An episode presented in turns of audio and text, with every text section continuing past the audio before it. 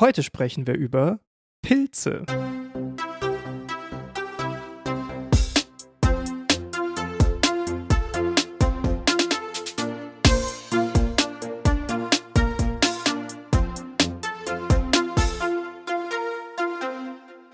Und damit hallo und herzlich willkommen zu Dreiviertelwissen, unserem Podcast, wo wir versuchen, aus unserem Halbwissen zu ganz vielen verschiedenen Themen endlich mal Dreiviertelwissen zu machen. Mir gegenüber sitzt Ralf. Ralf ist Student und Teetrinker. Und mir gegenüber sitzt Anna. Anna ist Psychologin und zunehmend überraschend kälteresistent, was mhm. immer das auch ähm, Nee, ist eigentlich ganz klar, was du damit meinst. Eigentlich ist es sehr klar, was ist das heißt. Ist auch super, ja. weil es spart Heizkosten. Ja, genau. Das ist auch ja. mit so das Ding, warum ich an meiner Kälteresistenz arbeite. Aber ich bin ganz ähm, also positiv überrascht davon, wie gut es bis jetzt läuft. Nice. Ähm, genau, um dieses Intro jetzt Wie auch immer, jedenfalls sprechen wir hier in diesem Podcast gemeinsam und ganz viele Themen durch, die uns irgendwie bewegen oder interessieren, mit dem Ziel, etwas dazu zu lernen. Genau. Wenn euch dieser Podcast gefällt. Es tut mir leid. Sorry, Leute. Ich muss jetzt, ich muss kurz einen Disclaimer machen. Wir haben gerade irgendwie zehn Anläufe für dieses Intro äh, gebraucht. Vielleicht schneide ich ein Best-of davon ans Ende der Folge. Wir gucken mal. Deswegen groove wir uns gerade ein. Genau. Ja, wird noch. Ähm, aber wenn euch dieser Podcast trotzdem gefällt, dann äh, folgt uns doch und bewertet uns auf den Podcast-Plattformen eurer Wahl, wo ihr uns eben jetzt gerade hört. Einfach mal kurz draufdrücken. Und äh, folgt uns gerne auch bei Instagram unter @dreiviertelwissen. Da posten wir immer die neuesten Updates, wenn es irgendwie neue Folgen gibt oder sonst irgendwas. Äh, und da könnt ihr uns auch immer irgendwie erreichen, also Feedback zu den Folgen geben. Dann machen wir eine kleine Intervention, wenn wir genügend Feedback gesammelt haben. Oder, weiß ich nicht, auch einfach mal Themenvorschläge machen. Wir nehmen auch gerne mal Themenvorschläge entgegen, oder? Ja, klar. Wir nehmen ja. auch Kritik entgegen. Übrigens. Kritik also, auch. Falls Kritik, ihr Kritik loswerden wollt, das auch gerne her damit. Genau, Kritik ist auch das häufigste, was kommt. Ähm, ja. Und wir freuen uns immer, weil dann, äh, ja, der Podcast heißt nicht umsonst Dreiviertelwissen und nicht Ganzwissen. weil dann lernen wir auch immer was dazu und das ist sehr schön. Genau, also wir lernen sozusagen auch stetig etwas über das Podcast machen genau. dazu. Also voll Meta und so. Und wenn ihr uns helfen wollt, dann erzählt auch euren FreundInnen von dem Podcast. Das funktioniert eigentlich immer am besten. Und für die Hardcore-Dreiviertelwissen-Fans da draußen gibt es jetzt eine ganz neue Möglichkeit, Gott ist eine Überleitung, gibt es eine ganz neue Möglichkeit, wie ihr uns unterstützen könnt, weil ähm, wir also das muss man jetzt mal dazu sagen. Es ist, äh, es, es ist crazy, es ist ein bisschen verrückt und es ist, aber es macht uns sehr, sehr, sehr glücklich zurzeit, ähm, wie diese Community gewachsen ist äh, und auch äh, krasserweise während unserer längeren Abwesenheitszeit ähm, weitergewachsen ist. Und wir sind jetzt bei irgendwie über 500 Menschen, irgendwie inzwischen fast 550 Menschen, die äh, auf diesen Follow-Button geklickt haben. Was also bei Spotify, genau. Bei Spotify, genau. Und andere Plattformen sind noch gar nicht mit reingerechnet. Und da ähm, haben wir ähm, ja wirklich bei null Leuten losgelegt. Also da hatten wir natürlich vorher niemanden. Ja, und der, ich meine, man muss mal auch sagen. wusste, dass wir das machen. Und das ist ja. ja schon ziemlich cool. Das sind deutlich mehr Leute, als wir zusammen kennen. Also es können nicht nur unsere ganzen Verwandten und FreundInnen sein. Nee, und es ist ja auch, also wir haben ja auch kein Social Media Game, muss man ja, mal sagen. Wir sind null. ja nicht wir haben ja keine Reichweite eigentlich. Von daher, ja. ähm, vielen, vielen Dank dafür. Ähm, und weil ihr so nett seid, versuchen wir jetzt gleich noch mehr Vorteile aus euch rauszuholen. nee, ähm, es ist folgendes. Äh, wir machen diesen Podcast ja quasi als Freizeitprojekt und wir wollen jetzt damit auch nicht irgendwie groß Geld verdienen oder sonst was. Ähm, äh, der, der Spaß liegt ja im Lernen und sich dann über das Gelernte austauschen oder auch im mhm. Diskutieren von Sachen. Aber die Plattform, die unseren Podcast hostet, ist halt nicht ganz for free. Und deswegen haben wir uns gedacht, wir richten ein kleines Patreon ein. Das findet ihr auf patreon.com slash dreiviertelwissen. Und da gibt es zwei Optionen, wie man uns unterstützen kann. Einmal die 1 Euro pro Monat Option, da könnt ihr uns anonym unterstützen. Ähm, und einmal die 3 Euro pro Monat äh, Option, genau, Option habe ich gesagt. ähm, wenn ihr die wählt, dann lesen wir als kleines Dankeschön nochmal eure Namen im Podcast vor. Wahrscheinlich dann an dieser Stelle hier irgendwo. Ja. Genau, das, äh, das könnt ihr ab jetzt tun. Wir würden uns sehr freuen. Wie gesagt, wir wollen jetzt nicht ähm, ähm, weiß ich nicht, uns so persönlich bereichern an dem Podcast, sondern es geht wirklich darum, einfach diese Hostingkosten zu decken, beziehungsweise sollte es noch einen Überschuss geben, glaube ich, kann man auch den sehr gewinnbringend nochmal in den Podcast äh, stecken, im Sinne von, weiß nicht, bisschen technisches Equipment und sowas, äh, äh, Mikro-Upgrades, was auch immer, ja, oder ab und zu mal so ein Buch kaufen, irgendwie das so wäre geil. genau. ja, Ja. das gibt's jetzt und nach diesem äh, quasi dadurch extended Werbeblock am Anfang würde ich sagen, steigen wir mal ein in die Folge, weil Anna, wir haben heute Mhm. ein ganz besonderes Thema.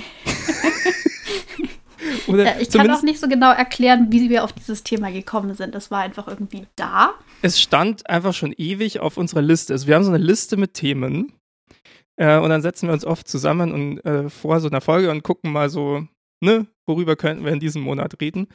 Und ich weiß nicht warum, aber wir haben uns heute auf das Thema, zumindest so stand es auf der Liste, geeinigt. Pilze, was ist das? und ich muss mal sagen, dieses Was ist das Ist als berechtigt. Frage ist ja berechtigter, als man erstmal denkt. Weil Ja. Pilze sind kompliziert. Ich fange nämlich, ich Ja. gehe jetzt einfach mal rein, so direkt hier, ja. Ähm, und es wäre so smooth gewesen, wenn ich das jetzt nicht dazu gesagt hätte.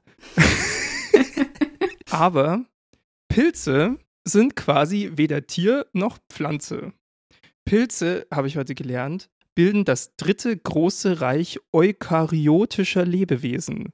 Was Mhm. sind eukaryotische Lebewesen, habe ich mich gefragt und fragen sich bestimmt einige da draußen auch. Mhm. Und dann habe ich gelernt, die Eukaryoten sind eine Domäne der Lebewesen, also ein Teil der Lebewesen, nehme ich mal an, Mhm. deren Zellen einen echten Kern und eine reiche Kompartimentierung haben. Also die haben halt viele äh, Teile, aus denen sie bestehen sozusagen. Und dadurch unterscheiden sie sich von prokaryotischen Bakterien, also sie sind halt einfacher, weil vor, Mhm. pro, ne, karyotisch, und Urbakterien. Die haben auch nochmal so einen Den Archäen fancy Namen. oder? Ja, genau, die haben auch nochmal so einen fancy Namen, aber ich dachte mir, weniger Fachwort-Bingo, einfach mal was, worunter man sich was vorstellen kann. Urbakterien.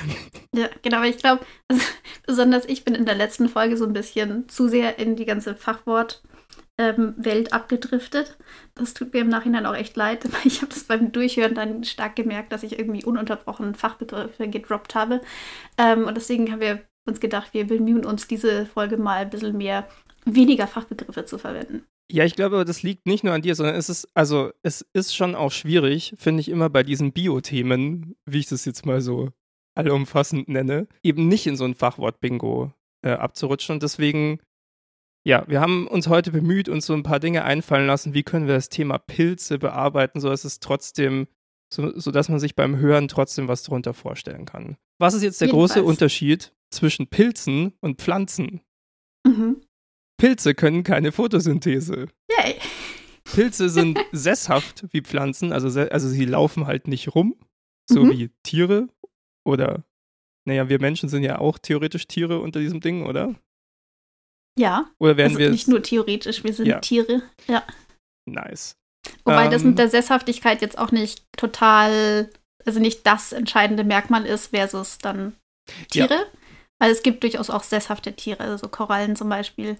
Ja. Ähm, und noch ein paar andere, die ich jetzt nicht alle auswendig weiß, aber ähm, das ist jetzt nicht so das entscheidende Merkmal, das dann den Unterschied ausmacht. Genau, und Pilze ernähren sich, und das ist halt, also glaube ich, das, der, der große Unterschied, durch die Aufnahme organischer Substanzen und eben nicht, also können halt keine Photosynthese. Genau, ja. Und sie müssen diese Substanzen in gelöster Form aus ihrer Umgebung aufnehmen. Also sie müssen, das ist so eine Art Stoffwechsel haben die einfach dadurch.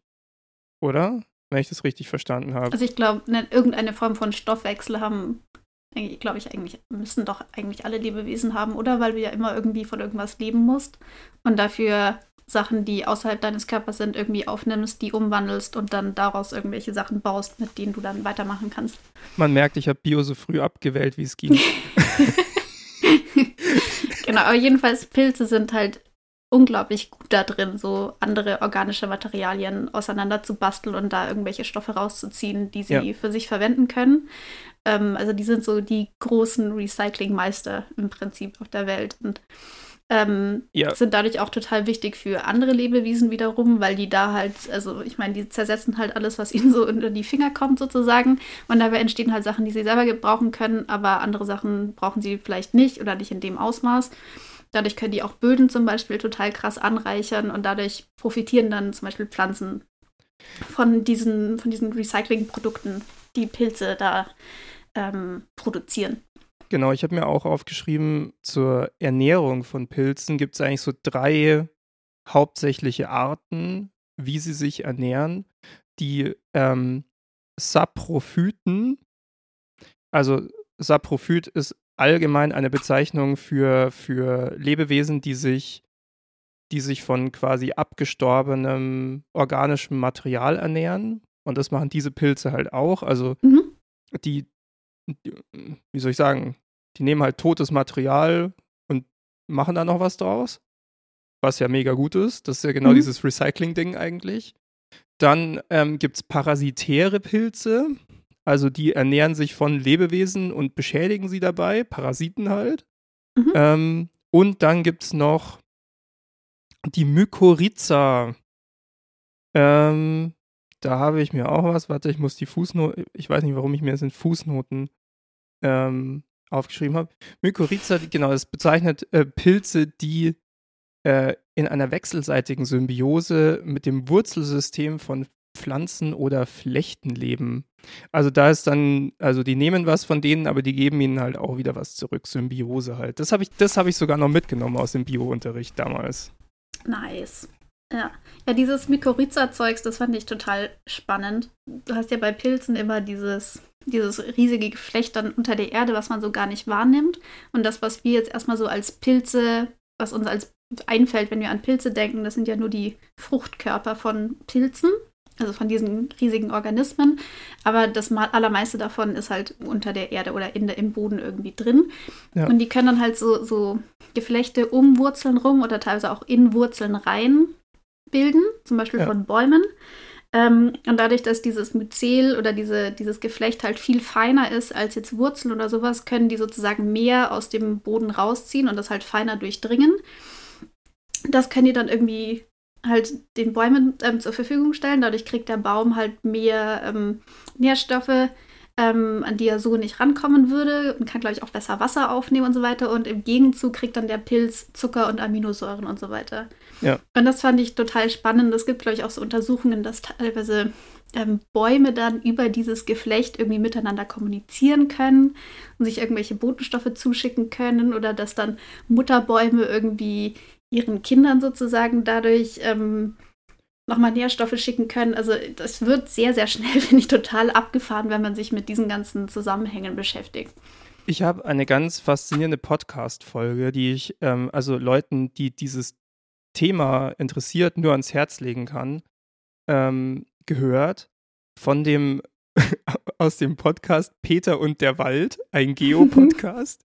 ist von mhm äh, einem Typen namens Peter Wohlleben äh, produziert und von Geo, das ist so, ein, so, eine Organisation.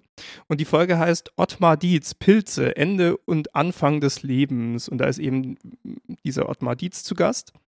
Und in die, äh, der ist Pilzexperte und da geht es vor allem um Pilze im Wald. Und da kommen dann so ähm, Formulierungen vor, wie Pilze sind das Internet des Waldes, beziehungsweise mhm. die Glasfaser des Waldes, weil genau darüber auch äh, gesprochen wird, dass Pilze eigentlich total viele Pflanzen, die dort wachsen, miteinander vernetzen. Und da müssen wir jetzt vielleicht mal dazu sagen, das, was man sich so vorstellt unter einem Pilz, also ne, dieser typische Champignon zum Beispiel, dieser das, was man auch im, im Supermarkt an der Kasse sieht oder was man so sieht, was so aus dem Boden wächst im Wald oder sowas, das ist ja nicht der Pilz. Das ist ja nur die Frucht genau, des Pilzes. Ja. Der Pilz selber besteht eben aus diesen, ähm, aus diesen Hyphen, habe ich gelernt, heißt es. Ähm, das sind so wie so kleine Fäden sozusagen, äh, die teilweise, also die, die sind so mikroskopisch fein. Ich habe gelesen, zwei bis zehn Mikrometer sind die, ich weiß gar nicht, ob die so dick oder so lang sind, keine Ahnung. Aber das sind wie so kleine Fäden und aus denen kann man ganz, ganz, ganz viele Formen bilden. Zum Beispiel eben, wie du es gesagt hast, man, die können sich quasi in andere pflanzliche Zellen stülpen. Sie können Saugorgane ausbilden. Ähm, oder es gibt sogar, es gibt, das wusste ich auch nicht, es gibt fleischfressende Pilze. Mhm.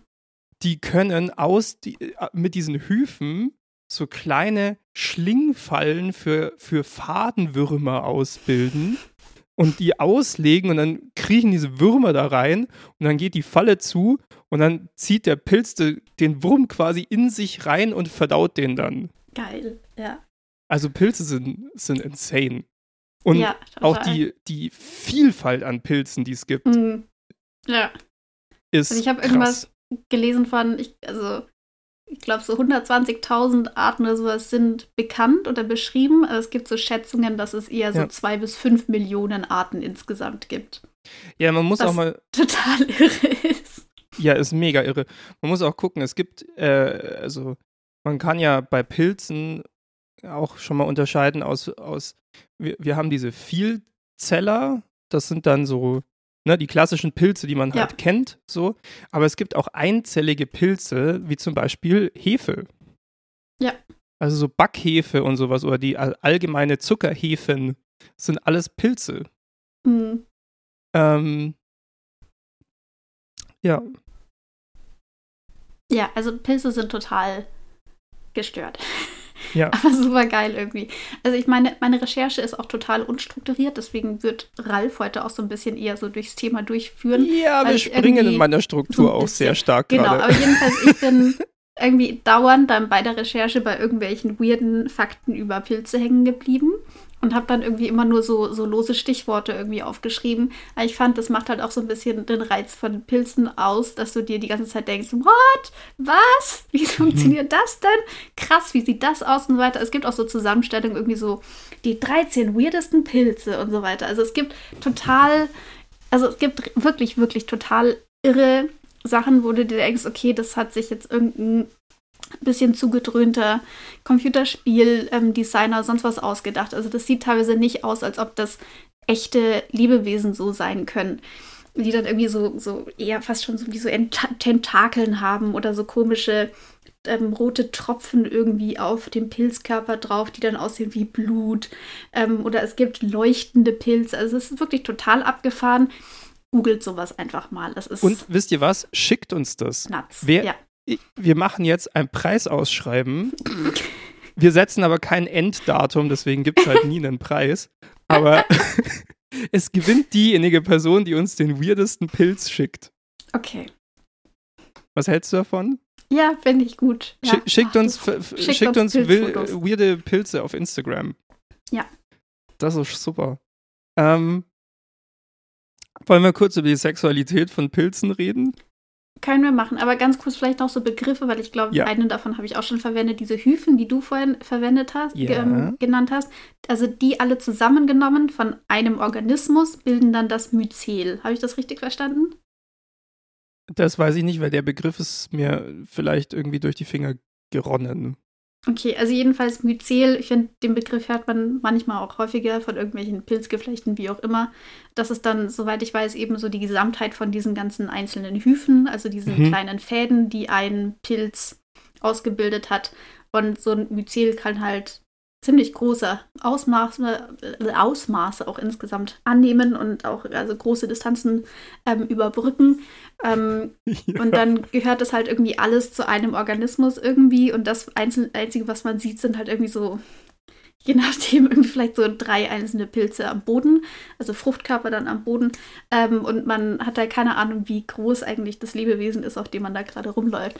Und allein die Vorstellung finde ich ziemlich das ist cool. auch so spannend, weil in diesem äh, oben schon erwähnten Podcast äh, mit Peter und der Wald, ja, ähm, sprechen sie dann über so eine Familie, die seit Generationen im gleichen Waldstück Pilze sammeln gehen. Mhm. Und wo jetzt also die, die Ur-Urenkel letzten Endes immer noch den, also den gleichen Pilz, denselben Organismus Mhm. essen, halt nur die, also ne, die neuen Ja. Früchte davon, aber es ist immer noch Ja. der gleiche Pilz, weil die, Ja. ist da halt einfach. Ja. Wie ihre Vorfahren. Ja, Also also, wenn- im Prinzip ist es ja wie wenn du einen uralten Apfelbaum oder sowas hast und von dem nimmst du halt immer die Früchte runter. Nur dass Pilze Ähm, viel ich älter es- werden.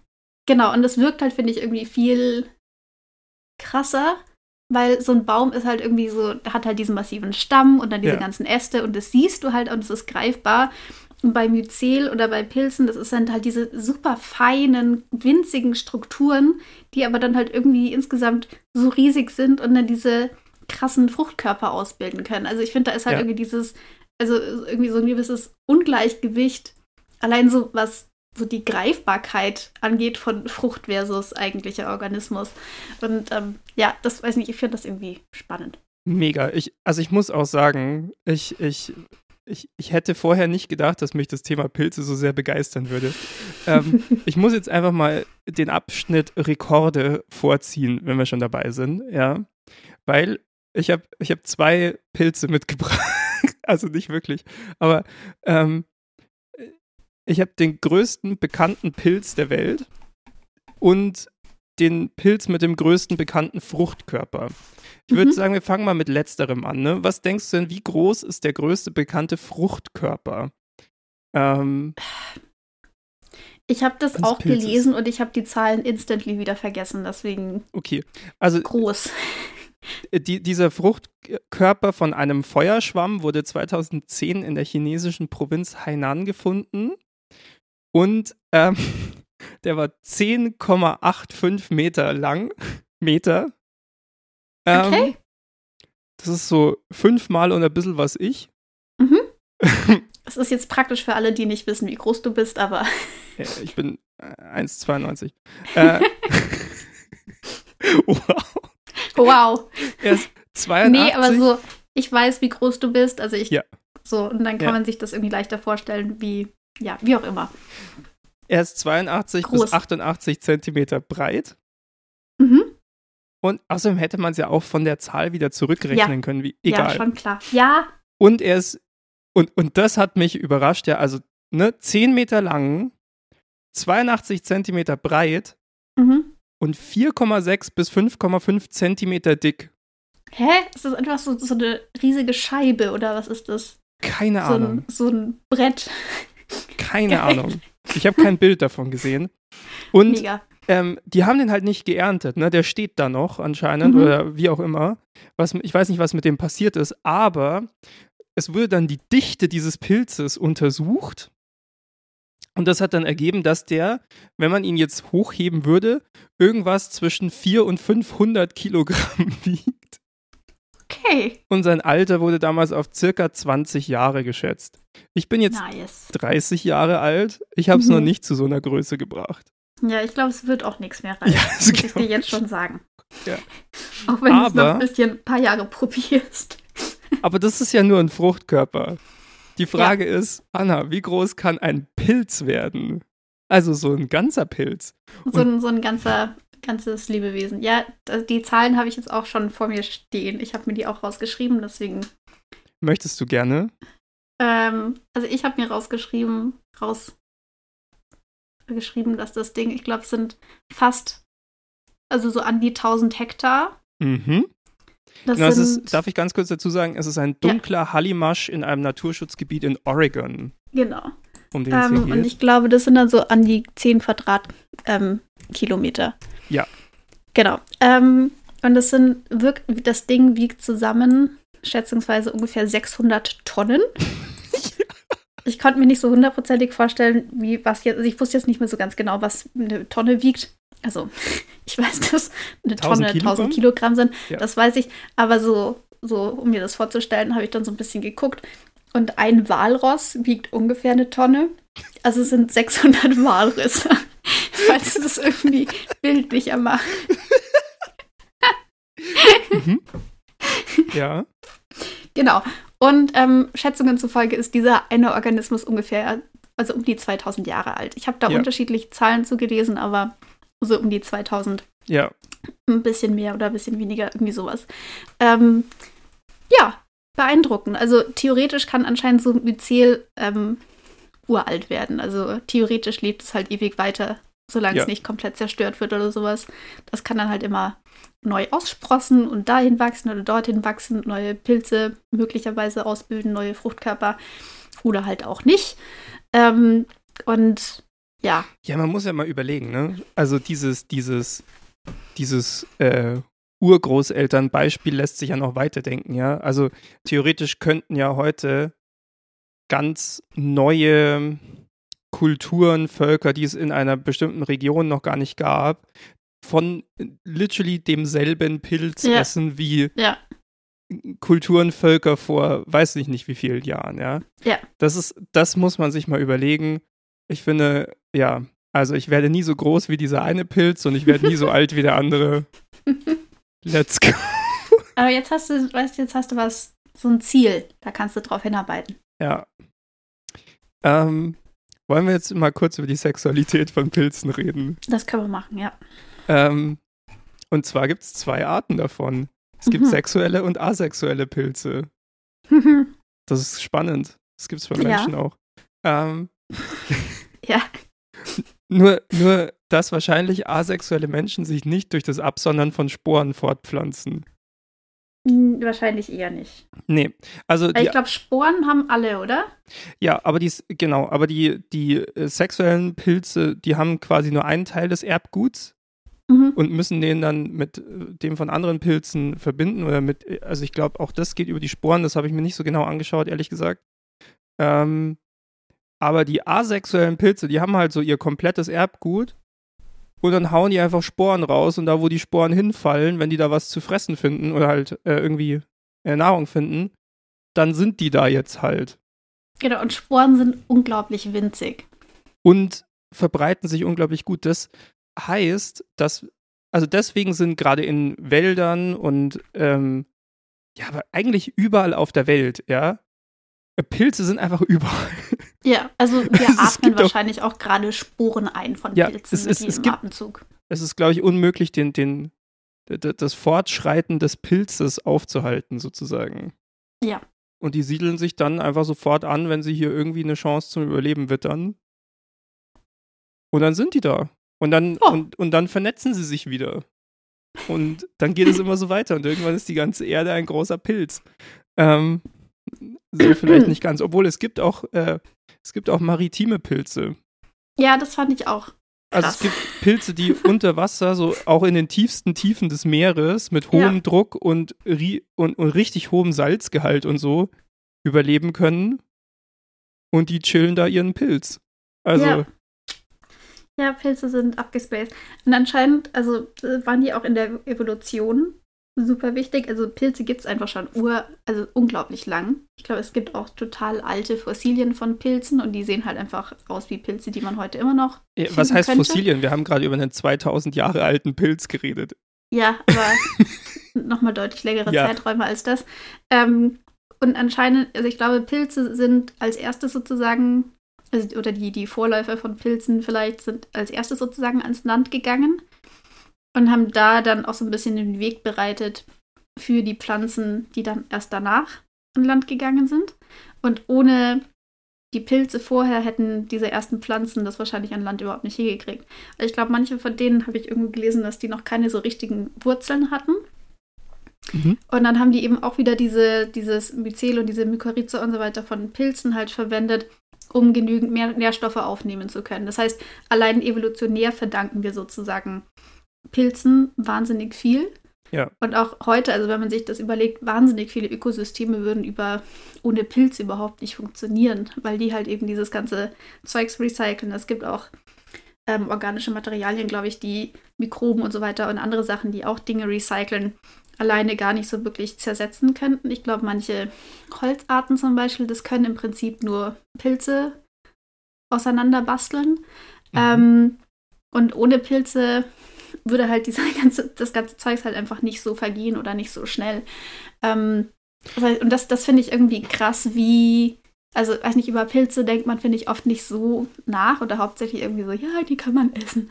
Aber was für einen riesigen Beitrag die zu so vielen verschiedenen Punkten, also auch so in unserem Alltag, aber auch so im kompletten Ökosystem Welt irgendwie haben, das, das fand ich schon spannend, mir das jetzt einfach nochmal ein bisschen äh, genauer zu, vor Augen zu führen. Ja, ja, und ich meine, nicht nur organische Stoffe und irgendwie andere Pflanzen und sowas können die zersetzen, ne? Wenn wir Schimmel daheim haben, das ist ein Pilz. Ja. Also, keine Ahnung, der, der nistet sich dann ein und frisst auch, was auch immer in unseren Wänden so drin ist. Ja, ich weiß nicht, ob der dann, also ich meine, Stein greift es wahrscheinlich nicht an, sondern vielleicht dann die Tapete oder sowas, die ja, ja, genau, Zellulose ja. vielleicht ist. Das ist dann ja wieder ein organisches Material. Ja. Aber ja, aber ich meine, sehr. Aber ich glaube, es gibt auch tatsächlich Versuche mit Pilzen, die dann Plastik und so weiter zersetzen sollen. Uh. Ähm, aber ich glaube, das ist nur nicht so weit, weil ich glaube, da entsteht dann teilweise einfach nur mehr giftiges Zeugs. ähm, aber so an sich gibt es da schon auch Ansätze, halt diese krassen Recyclingfähigkeiten von Pilze auch für sowas zu verwenden. Oder zum Beispiel dann ähm, um äh, Öllecks oder sowas oder insgesamt ähm, irgendwelche Verschmutzungen und so weiter ähm, zu bekämpfen. Da versucht man auch teilweise da Pilze eben gezielt einzusetzen. Hm. Weißt du, was Pilze noch können? Oder zumindest, äh, ja. Also, ich habe eine Studie gefunden von äh, einem Typen, der heißt Andrew Adamatsky. Und Mhm. er hat die ähm, veröffentlicht, das ist super neu noch, der hat die veröffentlicht 2022 in Royal Society Open Science. Das ist so, ein, so eine britische Publikation. Mhm. Und der Typ ist äh, Professor und lehrt an der Universität von Bristol Unconventional Computing. Also er kommt eigentlich aus den Computer Sciences und der hat mal angefangen, die elektrischen Impulse von Hyphen einiger Pilzarten zu messen. Weil was Pilze nämlich auch können, ist Strom leiten. Also Mhm. Klar. das können die und das tun die. Und er hat da den australischen Geisterpilz, den Samtfußrübling, den Mhm. Spaltblättling und, deswegen habe ich es aufgeschrieben, die Puppenkernkeule. Das ist so das nächste ultra geile Ding an Pilzen, die, Die Namen. Namen. Ja. hat er mal gemessen und hat dann festgestellt, dass diese Spannungsmuster Ähnlichkeiten mit der menschlichen Sprache haben Mhm. und hat dann mal 50 verschiedene Wörter, die Pilze benutzen, also immer wieder gleiche Spannungssignale sozusagen, isoliert und äh, 15 bis 20 davon benutzen die wirklich häufiger anscheinend.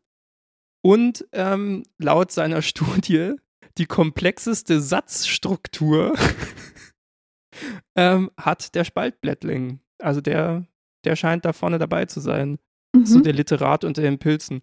Äh, ich weiß nicht, wie, also dadurch, dass diese Studie halt mega neu ist und es bisher auch nur diese eine, ich habe da mal ein bisschen gesucht, aber es scheint bisher wirklich nur diese eine so richtig größere Studie dazu zu geben. Da muss man jetzt natürlich mal, ähm, ich sag mal, Abwarten. gucken, Mhm. ähm, wie, wie sich das noch weiterentwickelt und ob das bestätigt wird und ob äh, da noch andere Leute was dazu finden und ob man es wirklich sozusagen als Sprache im, interpretieren kann oder so.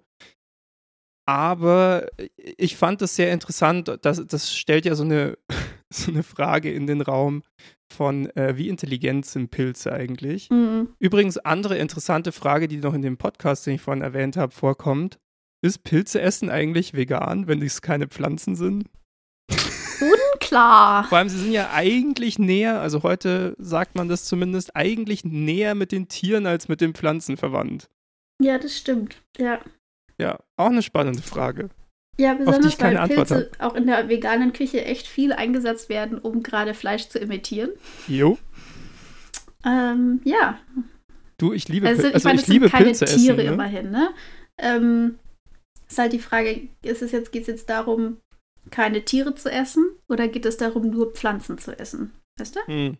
Mhm. Das ist, glaube ich, eine philosophische Frage, die Menschen auch für sich individuell Ja. Oder ja, eine, eher ja, eine ethische Frage vielleicht auch, die Menschen für sich individuell beantworten.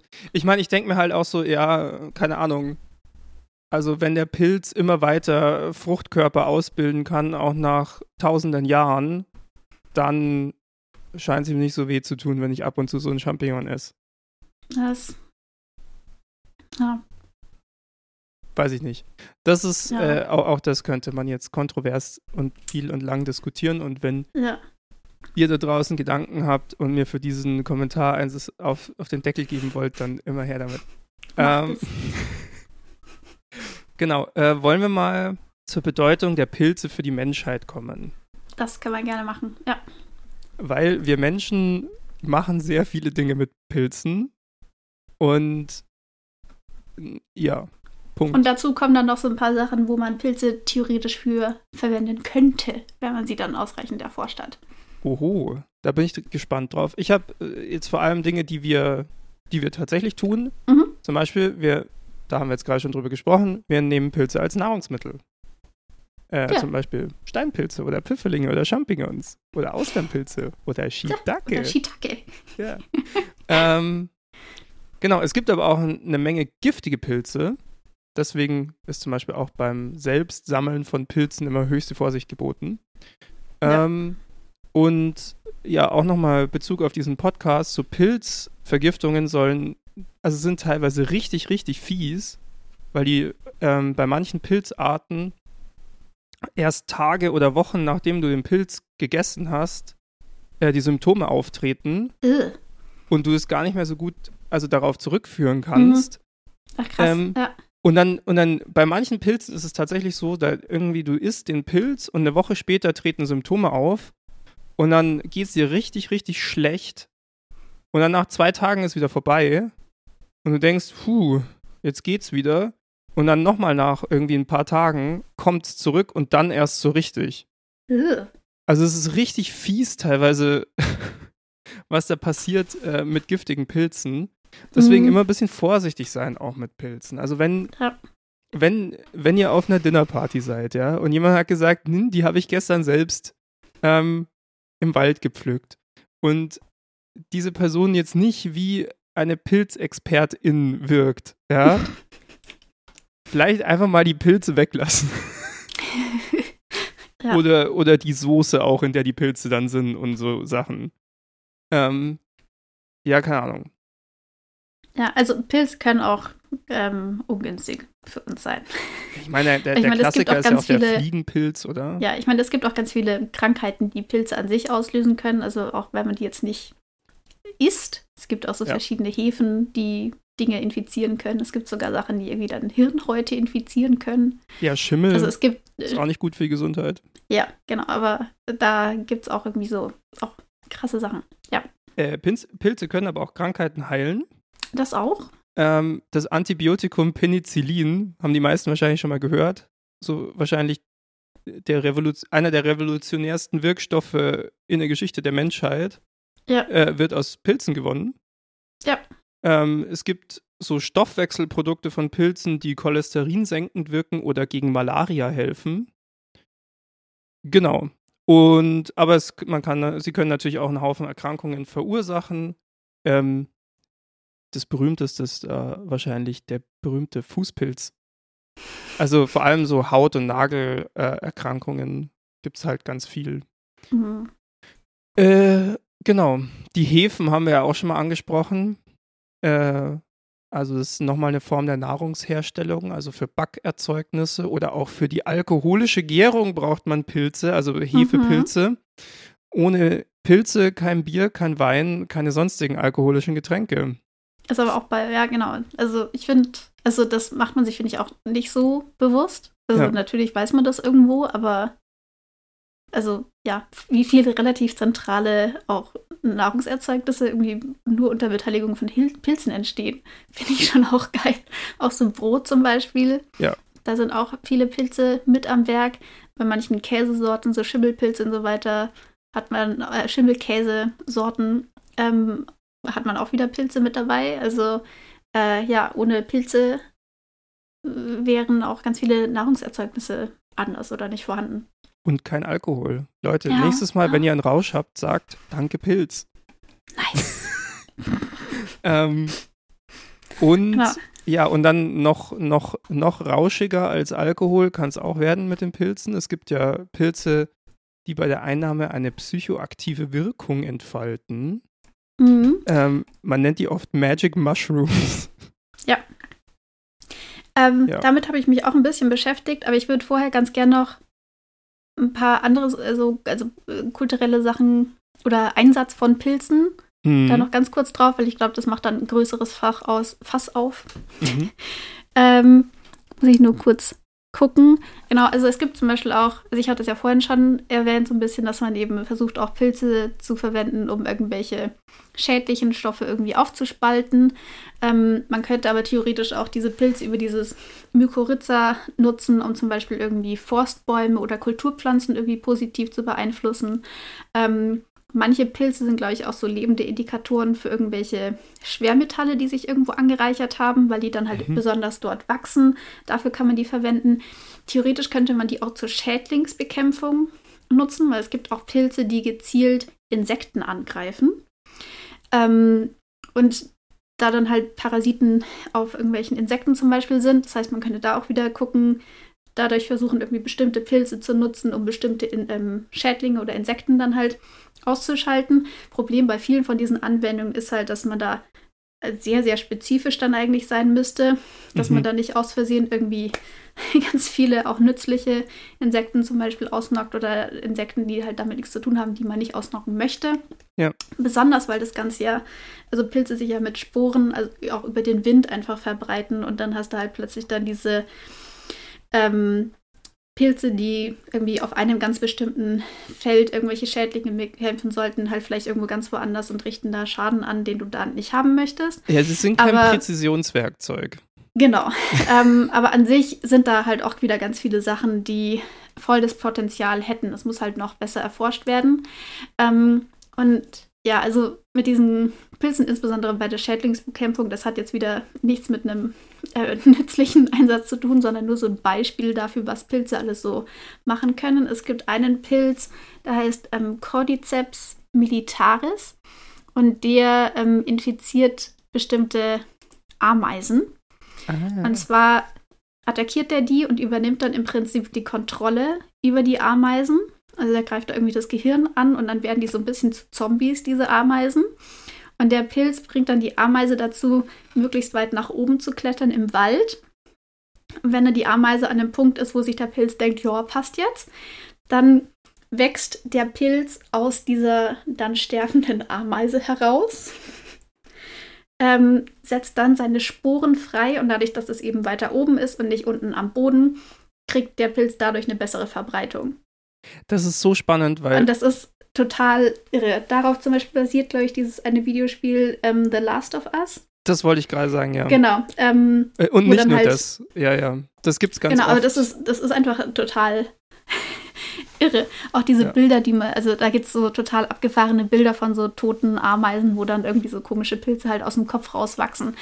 Ähm, genau, und es gäbe eben die Idee, so ähnliches Zeugs auch irgendwie einzusetzen, um dann eben Schädlinge zu bekämpfen.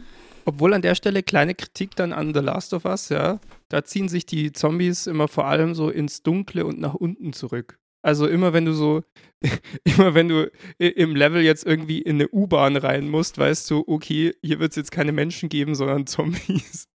Und eigentlich müssten die ja versuchen, die ganze Zeit nach oben zu klettern. Wieso? Ja, das hast du doch gesagt. Die bringt die Ameise nach oben, Ja, um dann die Sporen sich dann freizusetzen. zu ja. verbreiten. ja, also aber, ich meine, ja. es, es divergiert sehr schnell von echten Pilzen, aber Ja. so diese Idee, dass es halt ähm, diesen Organismus so ein bisschen übernimmt ähm, und da das Gehirn eben infiziert, das ist halt, basiert halt auf einem echten Fall, bloß bei Ameisen. ja, ja. Genau. Und es ist eigentlich auch sehr, also äh, das ist bei Last of Us auch von der von dem Artwork in dem Spiel her sozusagen sehr pilzig dargestellt alles. Das ist Mhm. Ja. super interessant, ja.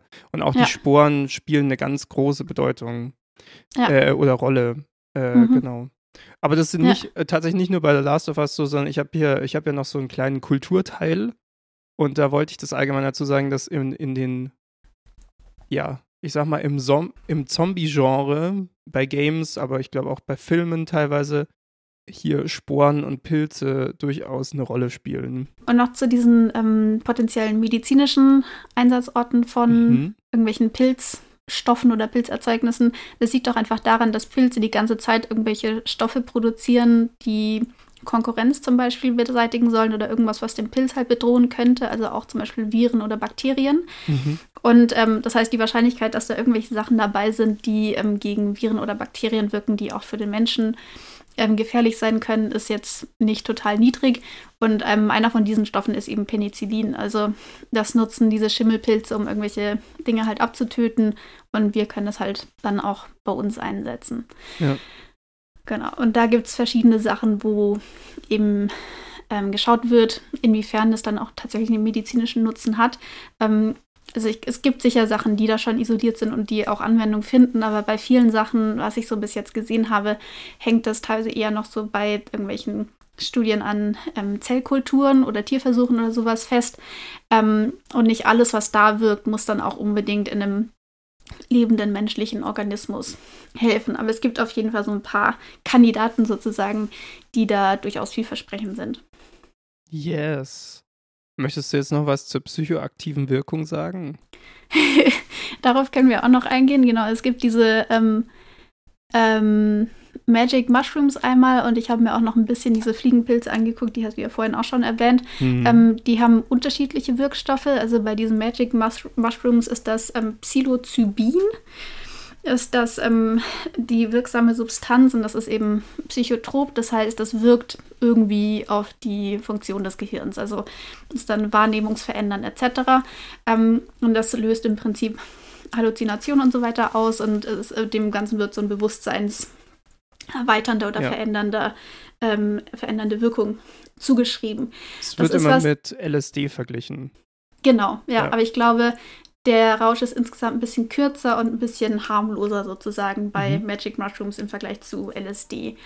Ähm, aber ich glaube, genau, Psilocybin wurde, glaube ich, tatsächlich das erste Mal chemisch isoliert von Albert Hoffmann, glaube ich, und der hat auch LSD entdeckt. Mhm. Also auch da gibt es so eine Verbindung.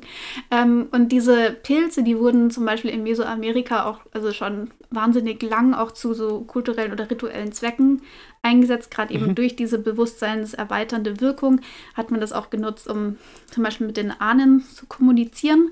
Ähm, und es gibt aber eben auch Versuche, das ähm, in bestimmten Therapien einzusetzen. Ähm, oh, zum ja. Beispiel bei behandlungsresistenten Depressionen, also wenn ähm, herkömmliche Psychopharmaka oder auch Therapien und so weiter einfach nicht oder nicht gut anschlagen bei manchen PatientInnen, das kommt durchaus vor. Ähm, da gibt es jetzt eben Versuche, da ähm, Psilocybin einzusetzen. Ähm, auch da ist es bis jetzt so, ähm, es gibt schon ein paar Studien, es gibt auch inzwischen einige klinische Studien, also wo dann ähm, wirklich kontrolliert wird, also wo du nicht einfach nur so eine Gruppe von PatientInnen hast, denen gibst du mal Psilocybin und dann schreibst du auf, wie es denen so geht danach, mhm. sondern ähm, wo das Ganze dann im besten Fall eben randomisiert und ähm, auch verblindet ist. Das heißt, ähm, du hast eine klare Zusammensetzung von, einer, von deiner Stichprobe, die du dir angucken möchtest. Du hast im besten Fall noch eine Kontrollstichprobe, wo dann zum Beispiel ein Placebo gegeben wird, also nicht der Stoff, der eine Wirkung zeigen soll. Und weder die Versuchsperson noch die Leute, die dann dieses Mittel verabreichen, wissen, was genau dieser Patient jetzt kriegt. Weil du nur dann sicherstellen kannst, dass das eben der wirkliche Wirkstoff ist und nicht einfach nur die Person denkt, ah, ich kriege jetzt dieses ähm, psychotrope Medikament, oh, ich habe jetzt voll die Halluzinationen und danach geht es mir besser. Ja. Ähm, das heißt, das sind, ähm, das ist einfach ein wichtiges ja, Qualitätsmerkmal in der Forschung ähm, und sowas kommt jetzt auch in diesem Forschungsbereich immer mehr auf. Ähm, bis jetzt ist es, glaube ich, nicht so, dass das irgendwie so das absolute Wundermittel ist. Also es gibt ähm, da wirklich also wenn man sich irgendwie mit diesem Thema beschäftigt, kommt man, finde ich, sehr, sehr schnell an irgendwelche Leute, die sagen, ja, das hat total mein Leben verändert, das ist das Ding, das kann gegen alles helfen, das hilft gegen Depressionen, das hilft gegen generell irgendwie so Ängste, gegen ähm, Suchterkrankungen, gegen ähm, Zwangsstörungen etc. Und das kann schon gut sein, dass das bei manchen Leuten hilft, aber ähm, erstens ist es werde ich immer so ein bisschen skeptisch, wenn etwas gegen so viele verschiedene Sachen irgendwie das Mittel sein soll. Ja. Ähm, und ähm, bloß weil es bei manchen Leuten hilft, heißt es halt nicht, dass es dann wirklich bei allen oder bei vielen Leuten hilft. Ähm, aber man finde ich, man kommt da, stolpert da sehr schnell über Leute, die der absolut der Meinung sind, dass sie hier das Heilmittel sozusagen schlechthin gefunden haben. Aber ich meine, das hast du ja bei, also nicht nur bei Pilzen, ne? Nee, natürlich nicht. Ja. Aber ähm, dadurch, dass da auch manche auch so Grundlagenforschung oder naja, Teile der Grundlagenforschung gefühlt eher so ähm, von Leuten dann auch ausgeführt wird, die selber Magic Mushrooms zum Beispiel konsumieren, verschwimmt dann halt manchmal auch so ein bisschen so die Trennlinie zwischen, okay, was willst du herausfinden und was sind dann wirklich beobachtbare Sachen. Ähm, da gibt es natürlich auch andere Leute, aber das war so ein bisschen ja. so mein Druck, Eindruck von der Recherche her, dass da eben sehr viele sehr vehemente Verfechter auch einfach unterwegs sind. Ähm, und das muss, Ganze muss natürlich halt einfach noch mit klinischen Studien untermauert werden, bevor ja, ja. man dann sagen kann, okay, wir nutzen das jetzt echt. Ja. Genau, aber ich glaube, für manche Leute kann das sicher ähm, gut sein. Also ich finde schon, dass es absolut lohnenswert zumindest ist, sich auch so ja eher pflanzliche oder eben pilzliche Stoffe genauer anzugucken und zu gucken, welchen ähm, welche potenzielle Anwirkungen, ähm, Anwirkungen, Anwendungen haben die denn? Ähm, weil ich meine, es ist ja auch nicht so, dass wir bei klassischen Psychopharmaka genau wissen, warum die funktionieren. Also auch da ist vieles, ähm, wir geben dir jetzt mal und dann schauen wir mal, ob es dir danach besser geht oder nicht. Deswegen, es ist auf jeden Fall, denke ich mal, ähm, die Untersuchung wert, sich das anzugucken. Ich meine, Forschung, ähm, Forschung ist es immer wert. Also ja. würde ich jetzt einfach mal sehr pauschalisierend sagen, aber du weißt ja nie, was du findest, ja.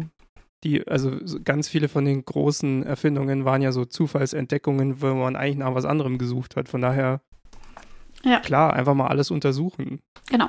Ähm, und bis jetzt, also es gibt jetzt ein paar eben auch erste Ergebnisse von diesen klinischeren Studien. Ähm, und da findet man zumindest bei manchen PatientInnen definitiv gute Effekte.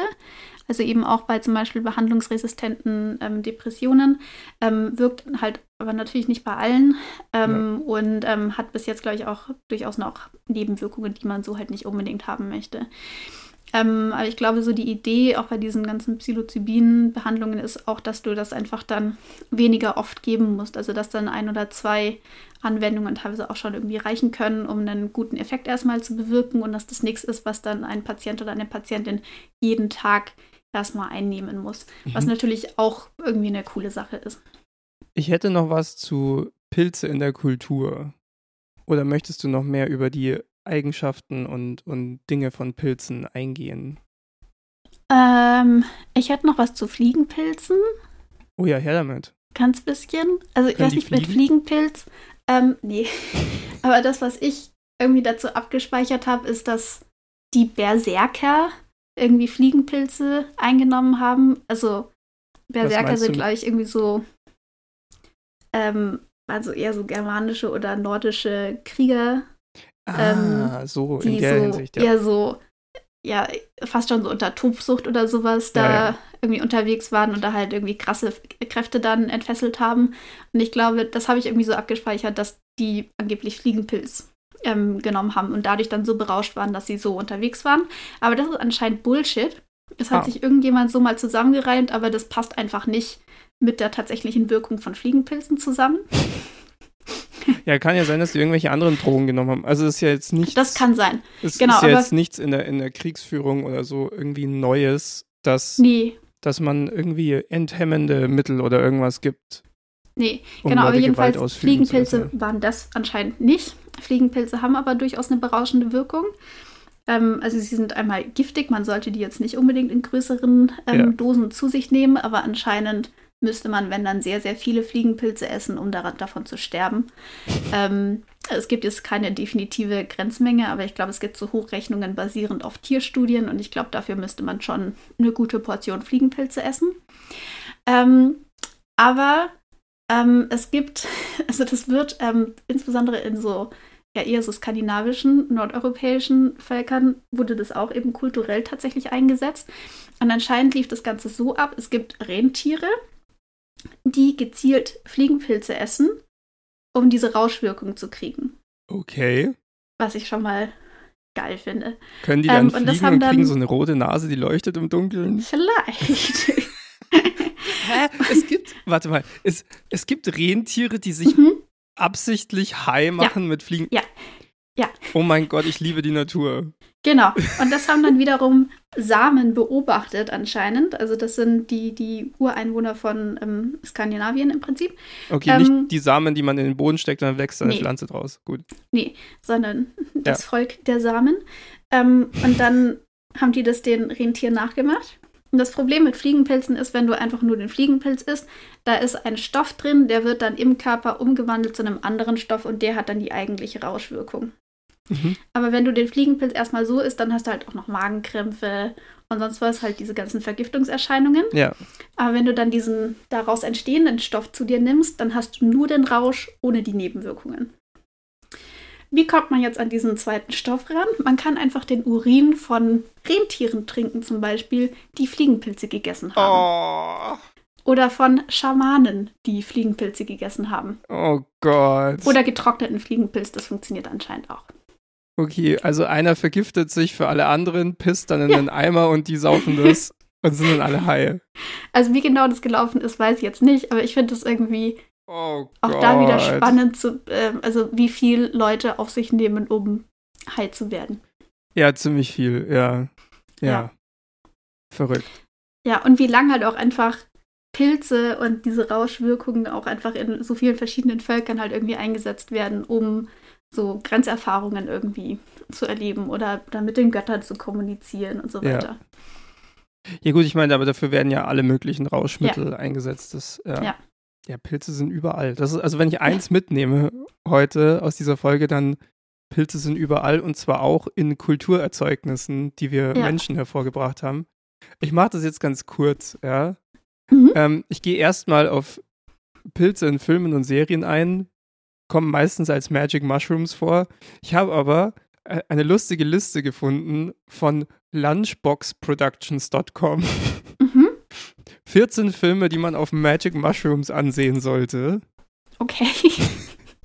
Und ich habe diese, ich habe diese Liste, äh, also ich habe drei Filme mir rausgeschrieben und einen extra für dich. Nämlich diese, die, diese Liste beinhaltet Yellow Submarine, die, diesen Beatles-Film, was ich noch verstehen kann, weil der ist ja crazy.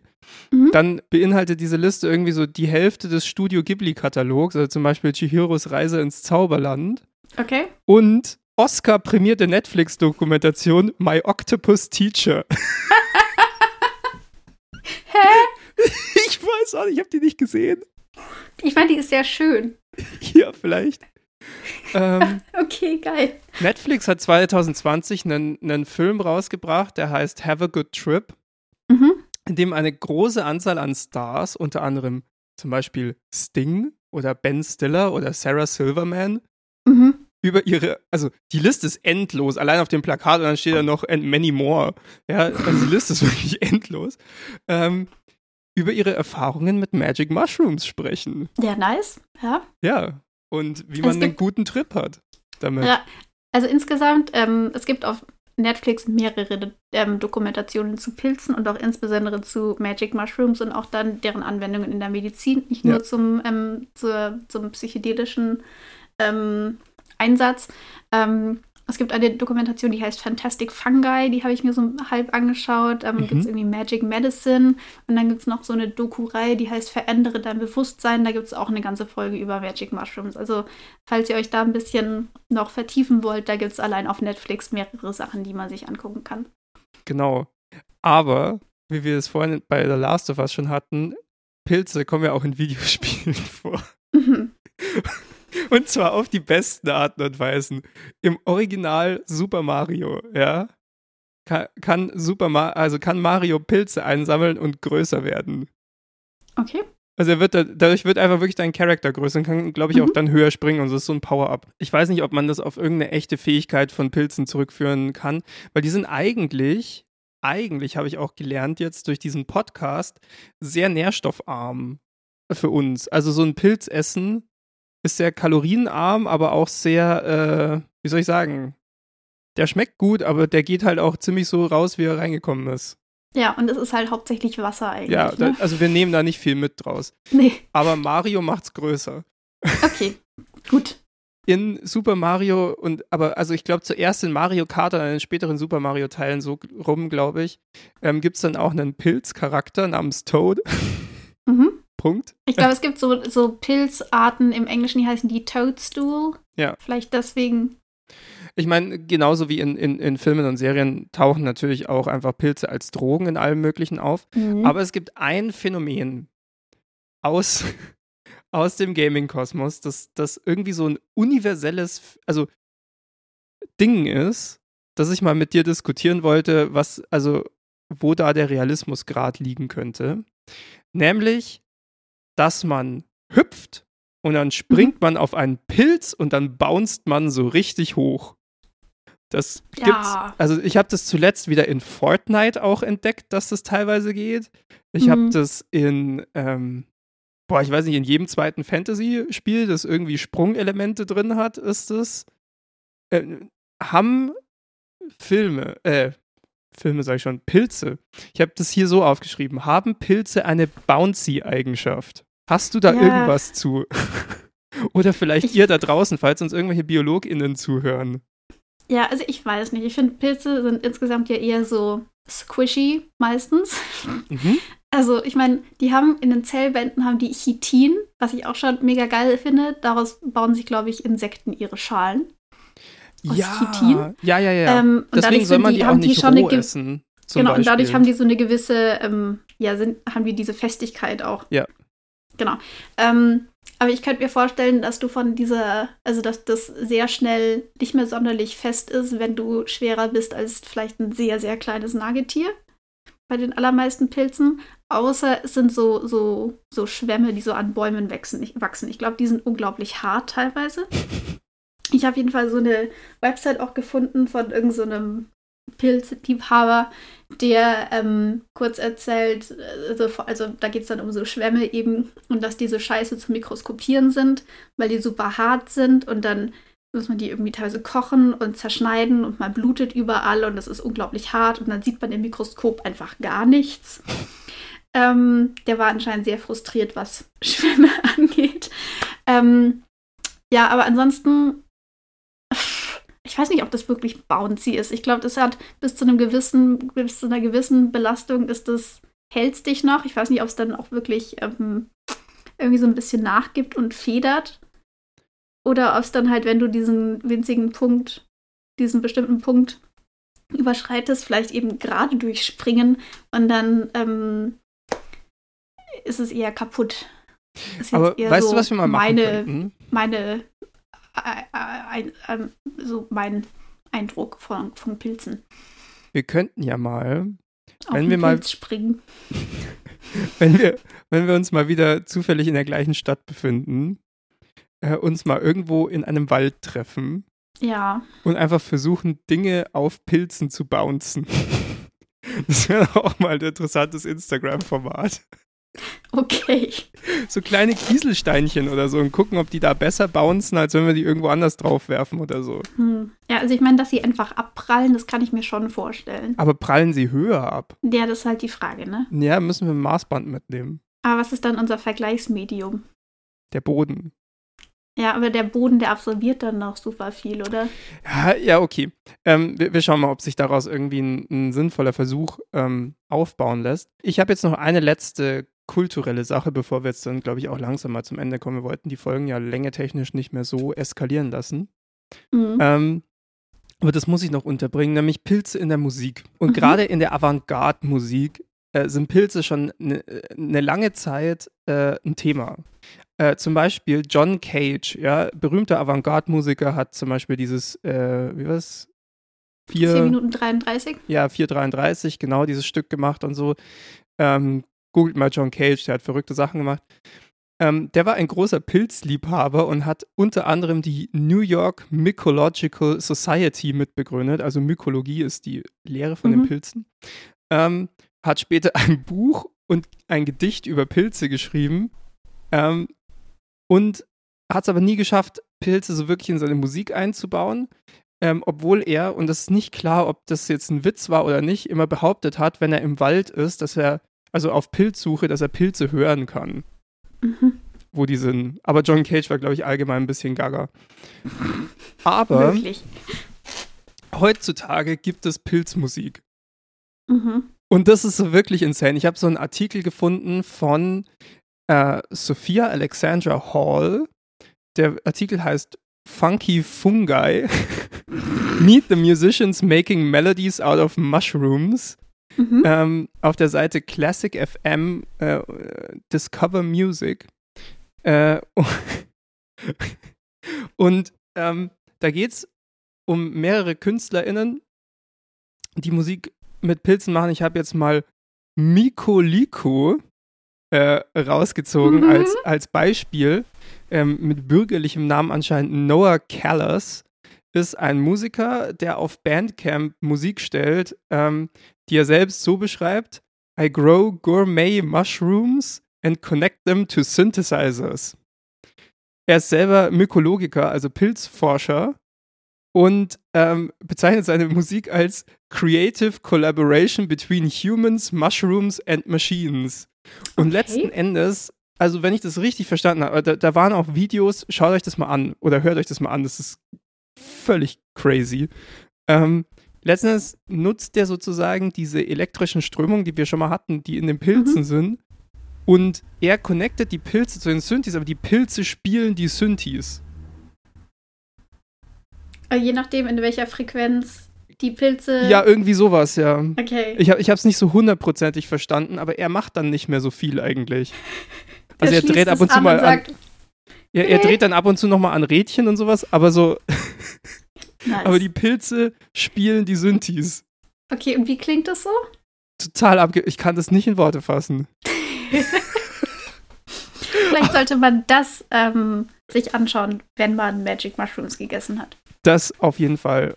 Ähm, genau, und das, Ach, das zu diesen war's. Magic Mushrooms habe ich noch eine Sache, Ja. aber mach das noch fertig. Nee, das, ich wollte nur sagen, das war's mit meiner, mit meiner Kul so. mit meinem Kulturüberblick sozusagen. Genau. Das fand ich auch noch ziemlich witzig. Es gibt so einen Typen, der heißt Terence McKenna und der hat die Hypothese aufgestellt, ähm, dass, also wir haben in der Menschheitsgeschichte irgendwann so eine krasse Vergrößerung des Hirnvolumens. Mhm. Da ist das Hirn in relativ kurzer Zeit, evolutionär gesehen, deutlich größer geworden. Und dadurch haben sich dann auch ganz viele so typisch menschliche Eigenschaften erst so wirklich entwickeln können, zum Beispiel Sprache und so Zeugs, ähm, weil wir einfach halt dann Platz hatten und das Ganze komplexer geworden ist. Und der hat die Idee, dass das ähm, durch den Konsum von halluzinogenen Pilzen angestoßen oder erleichtert wurde. Natürlich hat er die Idee. Ja, also Aber kann er sie auch irgendwie nachvollziehbar dann begründen? irgendwie so bewusstseinserweiternd gewesen sein und dadurch keine das Ahnung Hirn einfach und irgendwie dann es spielt auch noch Gruppensex sehr viel mit rein. das und Hirn ist eigentlich auch nur ein Pilz. Genau, also jedenfalls es ist ein bisschen abgespaced. Weirderweise ist diese Theorie nicht so anerkannt in der klassischen Forschung. What? Ähm, aber jedenfalls, es gibt diese Theorie, die heißt Stoned Ape Hypothesis. Ähm, fand ich einfach noch einen witzigen Fakt, wollte ich noch kurz unterbringen. Okay, ich glaube, auf was Schönerem als der Stoned Ape Hypothesis können wir eigentlich gar nicht ändern. Äh, Nee. enden. Nicht. Oh Gott. Ja. Alter. Ja. Wie auch immer, wir hören jetzt Ich war auf. auf der Moderatorenschule, glaube ich, echt. Also, Wahnsinn. Okay, aber wir kommen jetzt trotzdem nochmal zu unserer Abschlussrubrik, den schönen Dingen des Lebens. Mhm. Und da du diejenige von uns beiden bist, die sich wirklich was überlegt hat dafür, ähm, würde ich sagen, Anna, fang doch mal an. Was ist dein schönes Ding des Lebens heute? Mein schönes Ding des Lebens ist Kinderpunsch. Ja! Ja, Plus weiß nicht, ich eins. finde so, gerade wenn es so kalt ist und es irgendwie draußen ein bisschen grau ist und ungemütlich und so weiter, ist, finde ich, Kinderpunsch irgendwie nochmal schöner als so eine schöne Tasse Tee. Ja. Ich kann es nicht so genau beschreiben, aber ich finde es einfach, es, irgendwie tut es gut. So November, Dezember. Also, gönnt euch einen Kinderpunsch. Ja, und ich, also ich muss auch, also jetzt mal eine ganz persönliche Note, ja. Also ich mag halt einfach keinen Glühwein. Ist Ja, so so Glühwein Zeug. bin ich auch kein krasser Fan, aber Kinderpunsch ist irgendwie Ah, geil. so warmer Kinderpunsch im Winter. Ja, Mega. Oh ja, ich glaube, da, mm, da muss ich mal einkaufen gehen. Ähm, und Ja. bei dir, Ralf? mein schönes Ding des Lebens ist Lichterketten. Auch gut. Ja, ich finde, Lichterketten machen alles einfach gemütlicher. Und mehr habe ich dazu nicht zu sagen. Ist okay. Ja. Gut. Ähm, und ich habe Ja. definitiv nicht einfach jetzt als schönes Ding des Lebens das erste genommen, was ich gesehen habe. Nee, nee, nee, nee, nee. Mhm. Okay, ja, dann würde ich sagen, das war unsere Folge zu Pilzen. Falls ihr Mhm. noch Anmerkungen, Ergänzungen, also wie kann man bei so abschließenden Diskussion noch Ergänzungen haben, aber falls ihr trotzdem noch welche habt, lasst es uns wissen. Oder irgendwie euren Lieblingspilz und, an die Welt bringen wollt. Irgendwie Schickt uns sowas. die weirdesten Pilze. Ja. Weirdester Pilz gewinnt irgendwann. Irgendwas. Irgendwann irgendwas. Genau. Und ähm, ja, ich würde sagen, lasst es euch gut gehen. Jupp. Und, Und äh, bleibt Bis zum gesund. nächsten Mal. Bis zum nächsten Mal. Tschüss. Ciao. Let's unmod. Let's unmod. Und hallo, das klingt das ist, wie wenn ich jetzt Autos verkaufen möchte. Und damit herzlich willkommen zu Dreiviertelwissen, unserem Podcast, wo wir so was? Drei unserem Dreiviertelwissen, unserem Podcast, wo wir versuchen aus, aus, aus unserem Halbwissen zu ganz vielen verschiedenen Themen Dreiviertelwissen zu machen. Das ist korrekt. Ne? Ja, gut. Und hallo und herzlich willkommen. Das klingt super weird. Willst du es dir aufschreiben? Nee, sonst ist es zu abgelesen und das ist auch nicht gut. Und damit herzlich willkommen zu Dreiviertelwissen, unserem Podcast, wo wir versuchen, aus unserem Halbwissen zu ganz vielen verschiedenen Themen endlich mal Dr- Dreiviertelwissen zu machen. Okay, Ja. bisschen zu lang gezögert. Drei Viertel, nicht zwei Viertel. Ja. Weil zwei Viertel wäre ja wieder halb. Und damit hallo und herzlich willkommen zu Dreiviertelwissen, unserem Podcast, wo wir versuchen, aus unserem Halbwissen zu ganz vielen verschiedenen Themen endlich mal. Habe ich jetzt wieder, ich vergesse dann immer sofort, was ich gerade gesagt habe. Du hättest jetzt nur den, den Titel des Podcasts nochmal sagen müssen. Wir können mal so ein Best-of-Cut von vermasselten Anmoderationen machen. Und damit hallo und herzlich willkommen zu Dreiviertelwissen. Yes! ah! Willkommen bei Anmoderation ist hart mit Anna. Und damit herzlich willkommen zu einer neuen Folge von Dreiviertelwissen, unserem Podcast, wo wir versuchen, aus unserem Halbwissen zu ganz vielen verschiedenen Themen endlich mal Dreiviertelwissen zu machen. Mir gegenüber sitzt Ralf. Ralf ist Student und Teetrinker. Und mir gegenüber sitzt wie immer Anna, sie ist Psychologin und ähm, zunehmend überraschend kälteresistent. Mhm. Genau. Ja, Und wir diskutieren hier immer, äh, wie immer, nicht immer. wollen wir es wir machen es einfach nochmal. Ich habe auch viel zu viel, viel zu schnell geredet. Okay, dann ähm, probiere ich mal Anmod und dann schauen wir mal, ob ich das in einem Zoom runterkriege oder nicht.